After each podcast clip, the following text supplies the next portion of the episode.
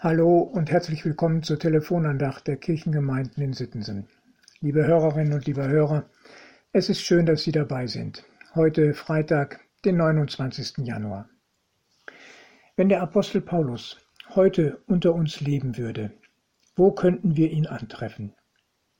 Vielleicht als Missionar und Gemeindegründer, zum Beispiel irgendwo in Ostdeutschland.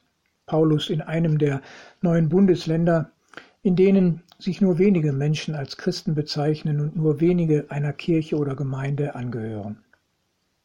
Da kann ich mir Paulus sehr gut vorstellen, wie er das Evangelium verkündigt und Menschen zum Glauben an Jesus einlädt. Oder würden wir ihn eher an einer Hochschule finden, mit einem Lehrauftrag für Theologie. Entweder hält er Vorlesungen und Seminare zur Missionstheologie oder im Bereich Systematische Theologie lehrt er christliche Ethik und Dogmatik. Auch da kann ich mir Paulus gut vorstellen.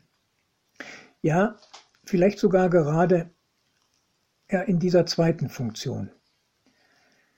Denn das zeichnet Paulus doch besonders aus, den christlichen Glauben in seinen Grundzügen auf den Punkt zu bringen. Der Römerbrief ist ein herausragendes Beispiel dafür, und der Vers, der die Losung heute ergänzt, ist solch ein wichtiger, grundlegender Lehrsatz. Römer 6, Vers 23. Der Sünde Sold ist der Tod. Die Gabe Gottes aber ist das ewige Leben in Christus Jesus, unserem Herrn.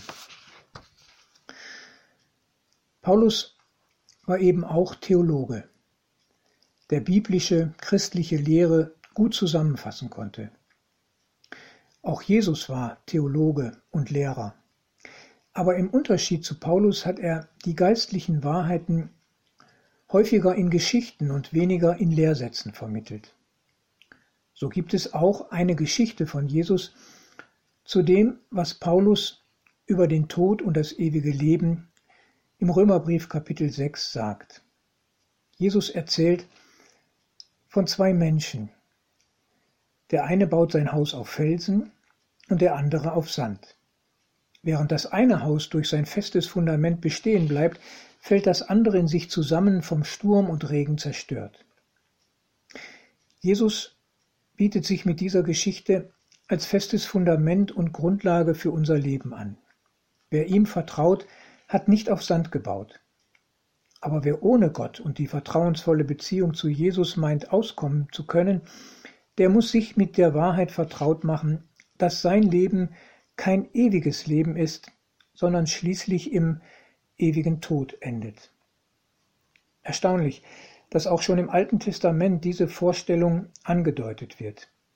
Im Danielbuch findet sich zwar die einzige Stelle überhaupt im Alten Testament, die vom ewigen Leben spricht, doch die macht schon deutlich, was Jesus und Paulus später ausführlicher entfalten jeder in seiner Art.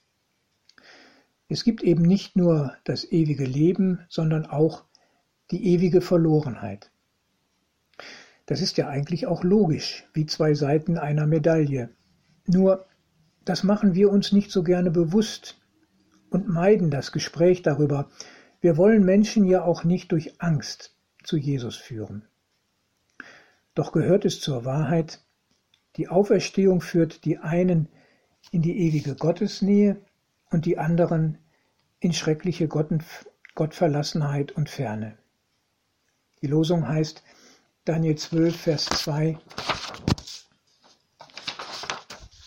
Viele, die im Staub der Erde schlafen, werden aufwachen, die einen zum ewigen Leben, die anderen zu ewiger Schmach und Schande. Ja, liebe Hörerinnen und liebe Hörer, freuen wir uns über Gottes gnädiges Geschenk, die Gabe des ewigen Lebens in Christus Jesus, unserem Herrn. Herzlich, Ihr Pastor Ralf Schöll.